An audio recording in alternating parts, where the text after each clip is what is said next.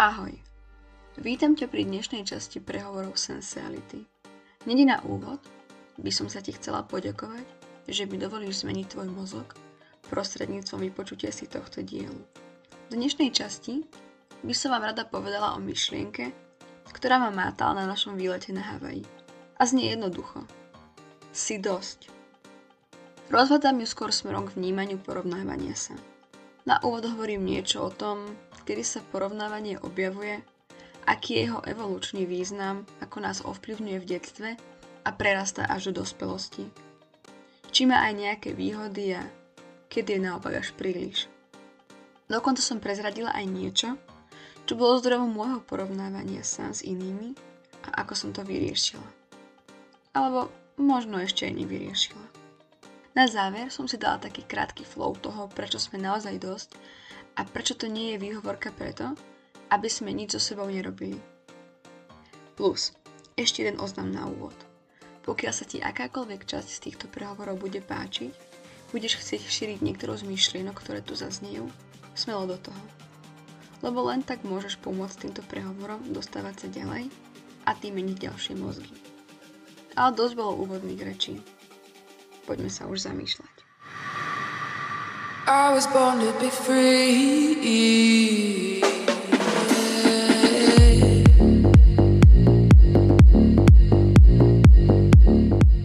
Ahojky.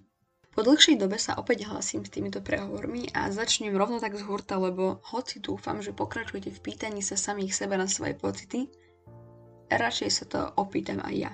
A Vlaďka, ak je ti pauza na zamyslenie krátka, kľudne si to stopni. A to platí aj pre ostatných. Tak teda, ako sa máš?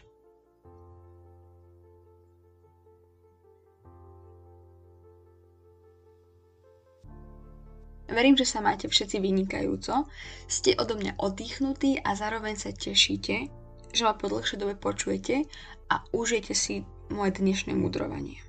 Uvediem vás do dnešnej témy asi tak, že na začiatku marca sme sa vrátili zo zaoceánskeho raja, kde sme boli takmer 3 týždne. Výlet ako taký, vrátanie prostredia, zážitkov, jedla aj ľudí bol skvelý a hoci by niekoho možno bavilo počúvať o našich zážitkoch, tak nie o tom chcem dnes hovoriť. Mimo kadejakých iných uvedomení a vhľadov, vďačnosti a neviem čoho všetkého, ktoré som tam pocítila, sa mi v mysli často objavovala myšlienka, že som dosť. Jednoducho mi tam len priletelo toto slovné spojenie, bez varovania a vedomého spúšťacieho podnetu. Najskôr som úplne nechápala, že prečo, lebo som si neuvedomovala, že by som premýšľala nad tým, že by som bola nedostatočná. No keď tá myšlienka prišla znovu a znovu, snažila som sa ju neskôr naozaj navnímať. A potom precítiť. Povedať si, že je to ozaj tak. Keď už je to nejaký čas od toho, ako sa začala spontánne objavovať, Hovorím si ju aj sama. Len tak pre seba, hoci kedy počas dňa. A nielen v situáciách, keď niečo pokašlem. Ale aj keď neurobím nič, alebo urobím všetko tak, ako som chcela. Je pravda, že sa vyslovene nestretávam s tým, že by som mala pocit, že nie som dostatočná. S čím teda možno niektorí ľudia majú problém. Ja osobne sa skôr stretávam s porovnávaním sa. Možno to pre niekoho nie je to isté, čo samozrejme nie je, ale podľa mňa to spada do podobnej kategórie, keďže zvyčajne sa porovnávame, pretože nie sme so sebou nejakým spôsobom spokojní.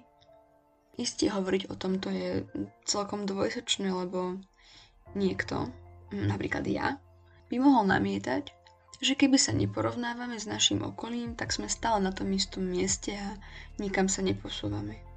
Uhniezdime sa v našej pohodlnosti a žlenivosti a znieme v nej. Toto je jeden pohľad na vec.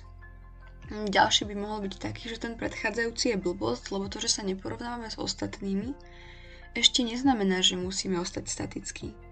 Stále sa môžeme porovnávať s našim minulým ja, čo nám môže ukazovať, kde sme boli vtedy a kde sme teraz. Z čoho si môžeme utvoriť predstavu toho, kde chceme byť potom. Niekto by zase mohol povedať, že sa nemusíme porovnávať ani s našim okolím, ani minulým ja, aby sme sa mohli niekam posúvať. Skrátka, Skrátka, že žiadne porovnávanie nie je pre progres potrebné. Že k tomu nepotrebujeme nikoho a môžeme kľudne byť aj sami na opustenom ostrove a existovať len teraz a stále môže u nás nastať progres. Dôležité je poznamenať, že pre mňa je značný rozdiel medzi porovnávaním sa a inšpirovaním sa od iných. Záleží od toho, ako to máme v hlave nastavené a, ak, a aké emócie to v nás vyvoláva. Pre mňa osobne znie pojem inšpirovanie sa oveľa príjemnejšie ako porovnávanie sa, ale keďže to pre mňa nie je to isté, ja si jedno, ako mi ktoré znie. Jablká a hrušky, chápete? Každopádne, koľko existuje ľudí, toľko existuje asi aj názorov na túto problematiku. Mám za predpokladu, že sa nad tým každý aspoň na chvíľu zamyslí a vytvorí si názor. Čo asi nebude pravda, lebo sa nájdú na svete pravdepodobne ľudia, ktorí to nikdy neurobili. Čiže sa nedá povedať, že je toľko názorov ako ľudí, ale môžeme to zhrnúť tak, že tých názorov bude asi dosť veľa. Ale už sa zamotávam do mudrovania nad ničím a o tom som teraz predsa hovoriť nechcela. Tak poďme späť k tomu, že sme dosť a k porovnávaniu sa. Zaujímalo by ma, či je na svete niekto, kto nemá skúsenosť s porovnávaním sa. Hlavne s takým nepríjemným, z ktorého máme pocit, že nie sme dosť. No okej, okay. je veľká šanca, že sa takí ľudia nájdú a ani nemusím rátať len novrodencov, ktorí na to ešte nemali príležitosť, ani ľudí žijúcich v kompletnej izolácii. Predpokladám však ale, že drvivá väčšina bežnej populácie tejto planéty, ktorá je schopná vypočuť si tento môj prehovor, sa s porovnávaním a následným pocitom nedostatočnosti stretla. Neviem úplne, ako to celé v nás vzniká, či sa takto porovnávame s ostatnými prirodzene aj bez nejakého podnetu, alebo to v nás začnú vyvolávať ostatní. Tomu sa mi môžete aj vy vyjadriť, moji piati poslucháči, ktorých touto cestou srdečne pozdravujem. Spomínam si na videá, kde boli dve opičky a jedna z nich dostávala ako odmenu nejaké sladké šťavnaté ovocie a druhá kúsok uhorky. Keď boli oddelené, obe spokojne plnili úlohy a príjmali ich odmenu. No keď ich spojili, tá uhorková si všimla, že dostáva niečo menej atraktívne a následne odmietla plniť úlohy a ponúkanú uhorku nahnevane odhodila a možno si domýšľam, ale zdá sa mi, že sa nejako snažila aj konfrontovať tú ovocnú opičku s tým, že jej chcela ukoristiť odmenu. A ten záver si možno už môj mozog domyslela chudera opici krivdím. Každopádne z toho celého vyplýva, že už aj opice si vedia všimnúť nejakú nerovnováhu a dajme tomu nespravodlivosť v odmenách. Toto je ale zase iný druh porovnávania, lebo teda vychádza z toho, že nejaký zdroj nie je rovnomerne rozdelený, čo teda je svojím spôsobom nekorektné voči tej menej ohodnotenej opici aj napriek tomu, že vykonáva rovnakú prácu. V úvode som mala skôr na mysli také porovnávanie, ako možno mnohí z nás počuli už domov od rodičov či iných vychovávateľov. Napríklad, keď sme priniesli domov zo školy nejakú horšiu známku a hneď sme boli porovnávaní s našimi spolužiakmi a ako náhle sa ukázalo, že niekto z nich na tom bol lepšie, tak sa stal ideálnym vzorom a my naopak tým najhorším žiakom. Keď sme ale domov kráčali inokedy a hoci sme opäť niesli domov horšiu známku, hrial nás na srdci pocit, že tú peťku mali všetci. Dostalo sa nám ako odpoveď len to, že iní žiaci našich rodičov nezaujímajú, že ich zaujímame len my. Takže z tejto situácie sa dalo len veľmi ťažko v nejakom prípade výjsť ako víťaz. Toto je len jeden z mnohých príkladov. Ďalší poznajú určite najmä ľudia, ktorí majú súrodencov.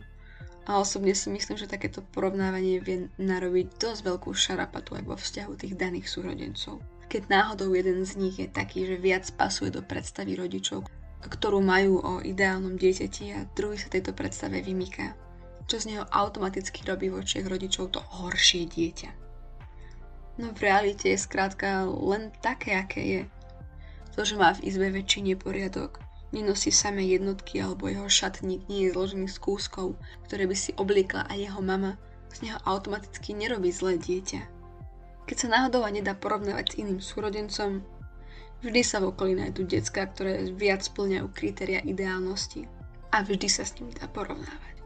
Henten tak nepapuluje, hentá zase viac pomáha, tamten sa lepšie učí a menej frfla na jedlo, a onen sa s rodičmi viac rozpráva a tak ďalej a tak ďalej. A nemusí sa to týkať len detí, ktoré už chodia do školy. Začína to oveľa skôr. Samozrejme, keď má niekto bábetko, je potrebné sledovať, ako sa vyvíja a či sa vyvíja správnym smerom. Ale videla som už aj také extrémy, že sa mamičky spolčovali voči inej, lebo jej dieťa nešlo presne podľa tabuliek. A to nehovorím o nejakých extrémnych poruchách správania daného dieťaťa, ale, no, ale len o pár týždňovom oneskorení v sedení či začení rozprávania. Názor si utvorte sami. No keď sa s nami už od raného detstva nesie tento trend porovnávania a vlastne aj celý náš školský systém sa ťahá skôr smerom hodnotenia a súperenia medzi žiakmi, asi sa to vie ťažko inak odzrkadliť v dospelosti. A to nielen pri pohľade iných na nás, ale hlavne pri pohľade nás samých na seba. Čo je zrejme ešte asi horšie. Všade sa má súťaživosť. Opäť prizvukujem, že to nemusí byť nutne vždy zlé. Porovnávanie sa má aj určitý zmysel. Veď aj vďaka porovnávaniu a súpereniu sa posúvame či už ako jednotlivci, napríklad pri športovaní, ale aj ako ľudstvo v rámci evolúcie a vývoja. OK, porovnávanie a súťaženie nie len u ľudí. Iste ste už viacerí videli rôzne dokumentárne filmy o zvieratách, kde rozbrali tvorenie. Zvyčajne teda samčekov samičkám, ale nájdú sa aj druhé, kde to je obrátenie, ale to teraz nie je podstatné, kto sa komu dvorí. Aplikujem to na dvorenie samčekov samičkám, lebo to je vo väčšine prípadov. Predstavte si prototyp nejakého extravagantného vtáka, akým je za mňa určite pál, s jeho výrazným farebným chvostom. Kľudne si predstavte aj iného, je to na vás. Tento jeho gigantický chvost nie je ale úplne praktická záležitosť je dlhý a ťažký, zavadzie kedy tede, tým, že je farebný, ľahko opúta potenciálneho predátora.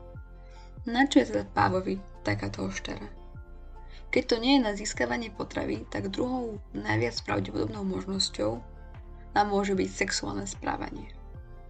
A to by teda bola aj pravda, pretože slúži samozrejme na ohúrenie samičky počas dvoriacich rituálov.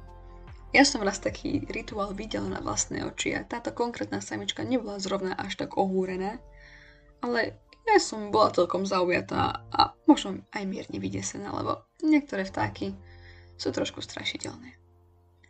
Každopádne, to, že je tento chvost pekný, je len jedna strana mince. Druhá, pravdepodobne aj podstatnejšia pre samičky je tá, že jeho stav informuje o zdravotnom a genetickom stave jeho majiteľa. Samce, ktoré majú výrazné farebné perie, sú automaticky tí zdravší a s lepšími genetickými základmi. Keby bol daný jedinec nejaký slabý a chorý, jeho telo by nemalo dosť zdrojov na to, aby vytvorilo taký parádny načančaný chvost. Čo je teda jedna vec. Zároveň platí, že keď samička vyberie takéhoto samca pri porovnávaní s ostatnými, je značne vyššia šanca, že jej potomstvo dostane tieto silné genetické základy. No a keď sa z vajíčok vyliahnú samčekovia, je vyššia šanca, že to budú fešáci ako ich tato. A ďalšie samičky si ich vyberú za partnerov a konkrétna genetická informácia sa bude ďalej šíriť a nezanikne. Nemusí to byť nutne spojené len s fyzickým vzhľadom. U niektorých druhov sa zdatnosť a s ňou spojené zdravie a dobrá genetika prejavuje rôznymi tancami, špecifickými stavbami hniezd a kadejakými inými spôsobmi no princíp ostáva rovnaký. Celkovo schopnejší jedinec postaví lepšie hniezdo ako nejaký chorý a slabý. A nie vždy sa musí jednať vyslovene o fyzickú silu. V evolučnej biológii sa používa pojem the fittest, čo zahrania celkovú schopnosť organizmu prežívať a prispôsobovať sa prostrediu. Čiže parametrov na výber partnera môže byť extrémne veľa. Možno si teraz poviete, že čo to tu trepem o porovnávaní nejakých vtákov, že čo to má s nami, ľuďmi. No ak ste počúvali aj medzi riadkami, určite ste si všimli nejaké paralely, ktoré sa tam nachádzajú. Isté nemáme chvosty, ale máme iné časti tela a iné vlastnosti, ktoré určujú našu schopnosť prežitia a odolnosť génov. Lebo podľa mňa v tomto spočíva aj to celé porovnávanie sa medzi nami. Stále nevieme zaprieť naše biologické základy, aj napriek tomu, že nás náš mozog kadie ako šáli a spoločnosť si vymyslela rôzne maskovania preto, aby sme sa čo najviac odlíšili od zvierat a mali zo seba pocit, že sme niečo viac. Čiže veľa z nás chce byť najlepšími, aby sa dostali na najvyššie pozície v hierarchii, aby mali možnosť dostať sa k najlepším zdrojom, získali kvalitné živiny a mali na výber čo najviac potenciálnych partnerov a partneriek. Značkové oblečenie, drahé auta, veľké domy, umelé prsia, napíchané pery. Vyzerať, že sme nad vecou, neukázať strach, vždy byť okuzujúci a vtipný. Možno vyslovene nechceme byť alfa. Možno stačí byť aj beta, no Pravdepodobne málo kto chce ostať na chvoste spoločnosti ako najslabší jedinec, na ktorom sa všetci vyvršujú, nie je zapojený do diania v skupine a nikomu na ňom vlastne nezáleží. Možno si niekto z vás povie, že ale ja nemám záujem byť súčasťou mainstreamu, ja chcem byť mimo spoločnosti a tak ďalej. Toto sa dá ale aplikovať na hociaké sociálne útvary, na všetky naše sociálne bubliny. Aj tam s kamarátmi, tá možnosť stačí, že chceme byť rovnocenní. Asi by sme sa nechceli kamarátiť s niekým, kto nám napíše, len keď niečo potrebuje. A keď potrebujeme niečo my, tak ostáva bez odozvy. Týmto len chcem poukázať na to, že schopnosť porovnávať sa s inými nie je niečo vyslovene ľudské. Má to korenie oveľa ďalej v rámci evolúcie. Hoci my tým, že máme výrazne vyvinuté mentálne schopnosti, aplikovali sme porovnávanie sa aj tam – Stále to pramení v tom, že nechceme byť na okraji, chceme byť vyššie v hierarchii a chceme sa mať preto lepšie. Byť obľúbenejší, mať väčšiu moc, autoritu, mať okolo seba ľudí, ktorí budú vnímať ako šťastie našu prítomnosť vedľa nich. Chceme, aby nás niekto počúval, naše slovo malo váhu, boli sme vnímaní ako dobré partie, v akomkoľvek kruhu ľudí sa pohybujeme. Aj keď sme ožram v skupine ďalších opilcov, aj tam sa to nejako vyformuje, lebo je to prirodzené pre nás ako sociálne živočichy. A hierarchia nemusí byť zatvorená. Ľudia môžu prichádzať a odchádzať, môže sa to voľne meniť, veľa aspektov závisí od kultúrneho vplyvu, ale málo kde a málo koho by asi napríklad nepotešili komplimenty, pochvaly.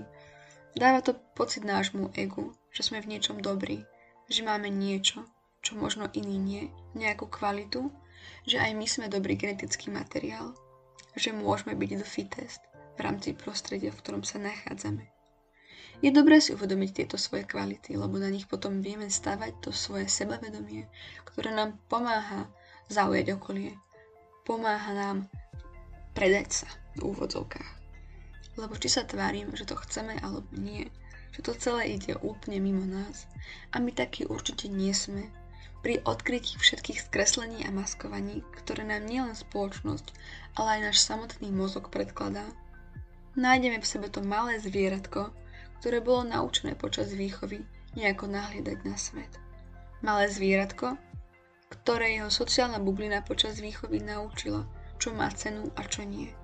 Dala mu jej návody na pozeranie na svet, odovzdala jej skreslenia a klamy, častokrát jej bolesti a bloky ktoré zas jej odovzdala tá predchádzajúca a tak ďalej a tak ďalej. Nemohli sme si ako deti vybrať, kam sa dostaneme. Ale keďže môžeme počúvať tieto prehovory, tak sme sa dostali do tej materiálne bohatšej časti sveta, čo má obrovské plusy, ale nemohli sme si to vybrať. Teda ak neveríme tým konceptom duši a ich vedomého výberu miesta, kam sa dostanú. Niekam sme sa skrátka dostali a okolie nás v našej detskej čistote vyformovalo a naplnilo určitými názormi, pohľadmi, skresleniami, blokmi, bolestiami a traumami. Keď si toto uvedomíme, keď si pripustíme, že sa také niečo vôbec mohlo stať, vie to človeka extrémne oslobodiť a hlavne je to prvý krok k hľadaniu toho, čo by mohlo byť to naše naplnenie.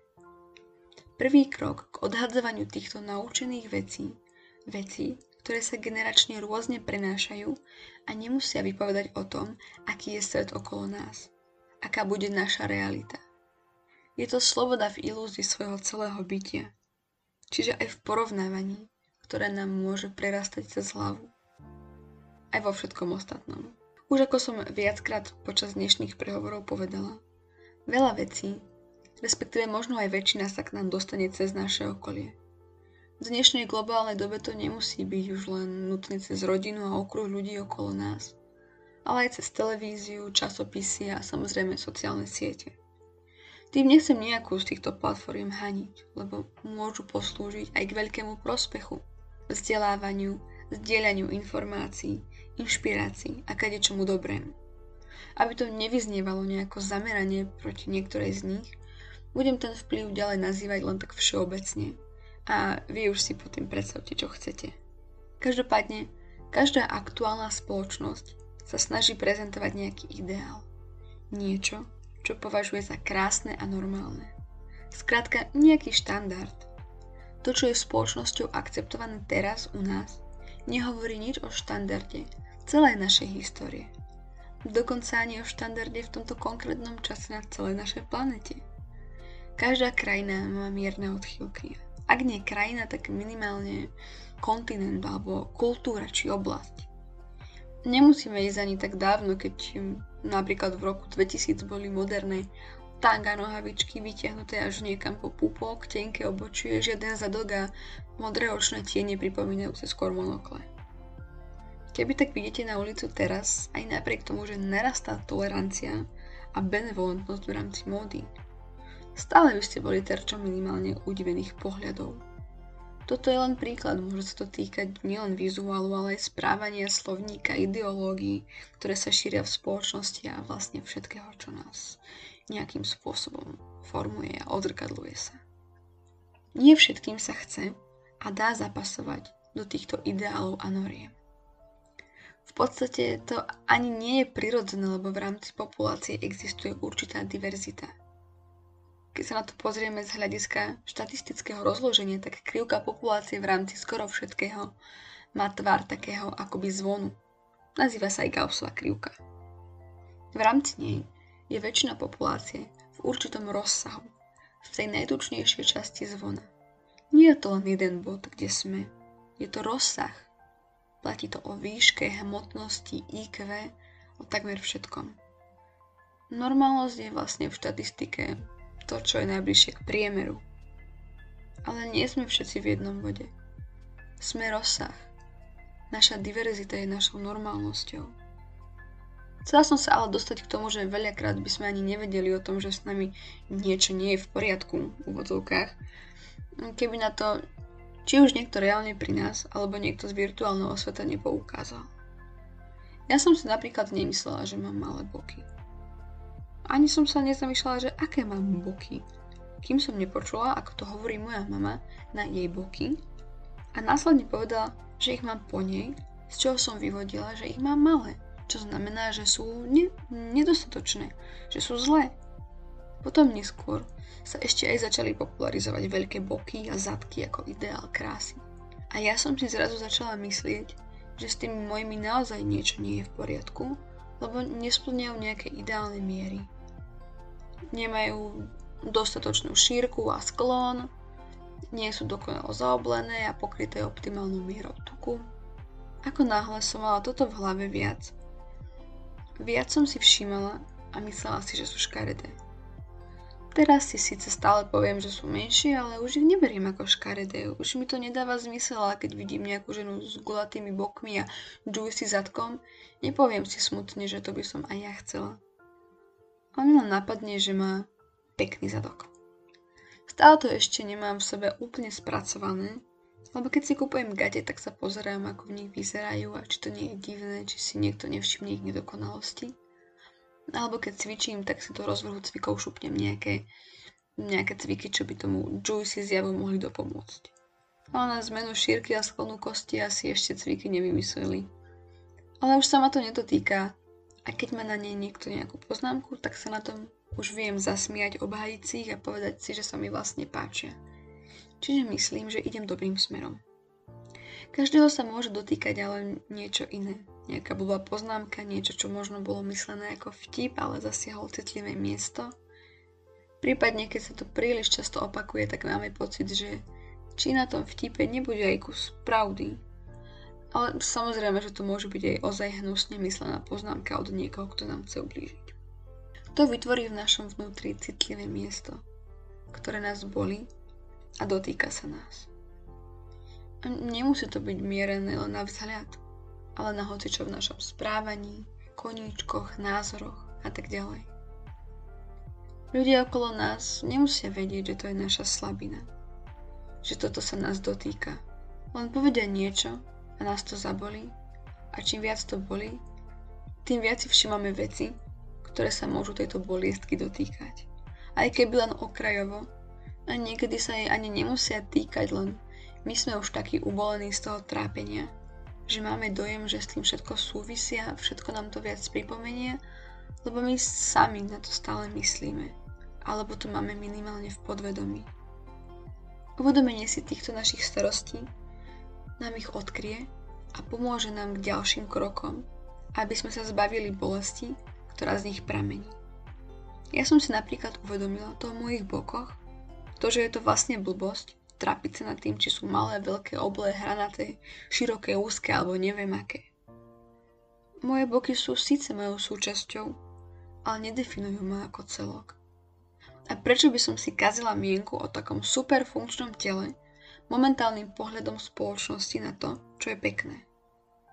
Ten pohľad sa zazraz zmení a keby máme stále sledovať tieto trendy, tak by sme mohli každých 5 rokov chodiť na plastiku.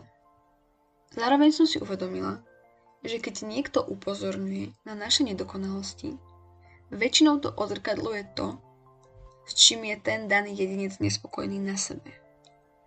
Tým, že ja som mala napríklad skreslený pohľad na tie moje už spomínané boky, tak som si oveľa viac túto časť všímala na iných dievčatách a v hlave som si to porovnávala. Že kto má aké a hľadala som na nejakej pomyselnej škále to miesto, kde by zapadli tie moje. Inak musím priznať, že keď o tom teraz rozprávam, je to pre mňa celkom vstup do nekomfortu, lebo bežne o týchto mojich issues nehovorím.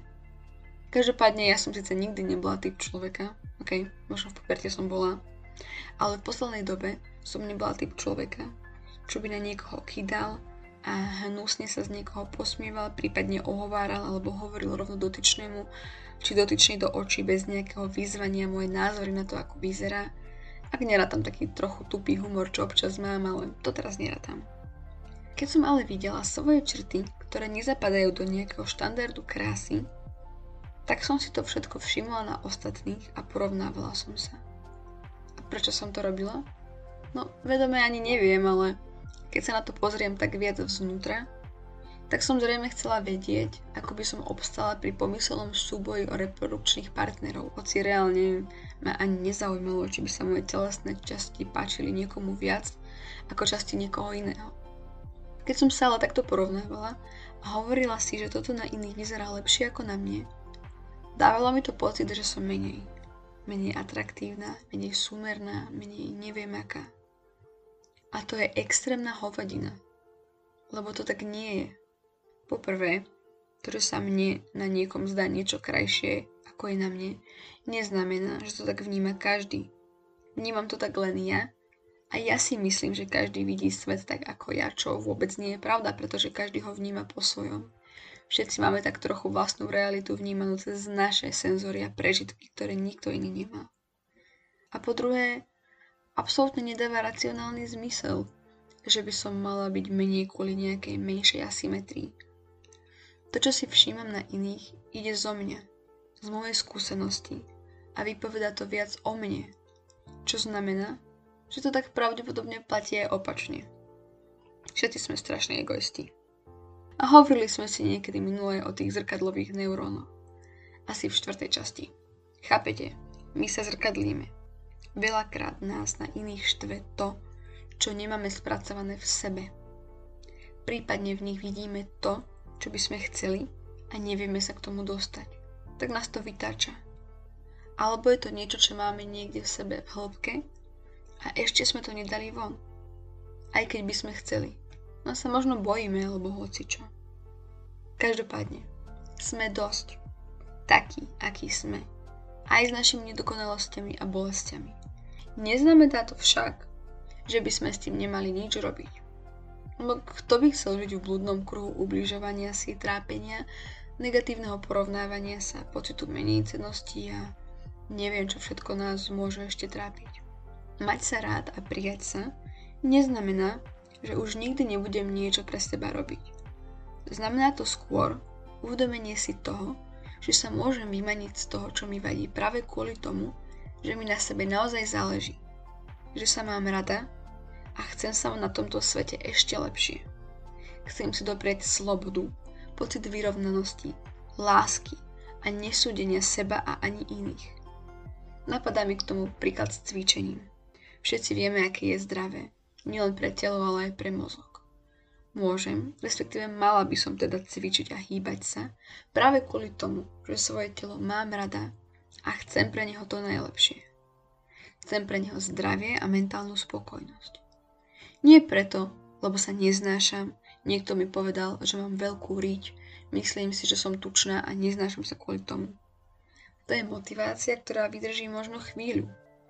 Ale pokiaľ sa minimálne časom nezmení do motivácie, že to robím preto, lebo sa cítim lepšie, baví ma to, mám sa rada a chcem byť zdravá, tak o chvíľu vyhasne a ja budem tam, kde som bola predtým a možno ešte hlbšie v seba ľútosti, hneve a nenávisti k sebe aj ostatným.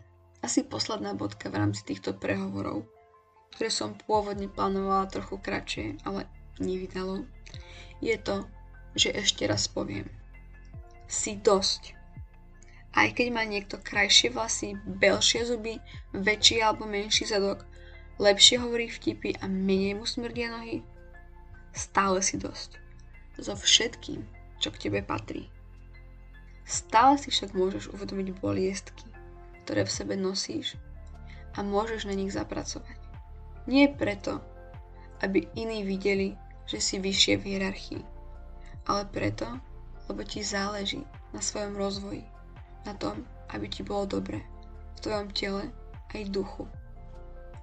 Preto, lebo ti záleží na tvojom tele, na tvojom zdraví a spokojnosti.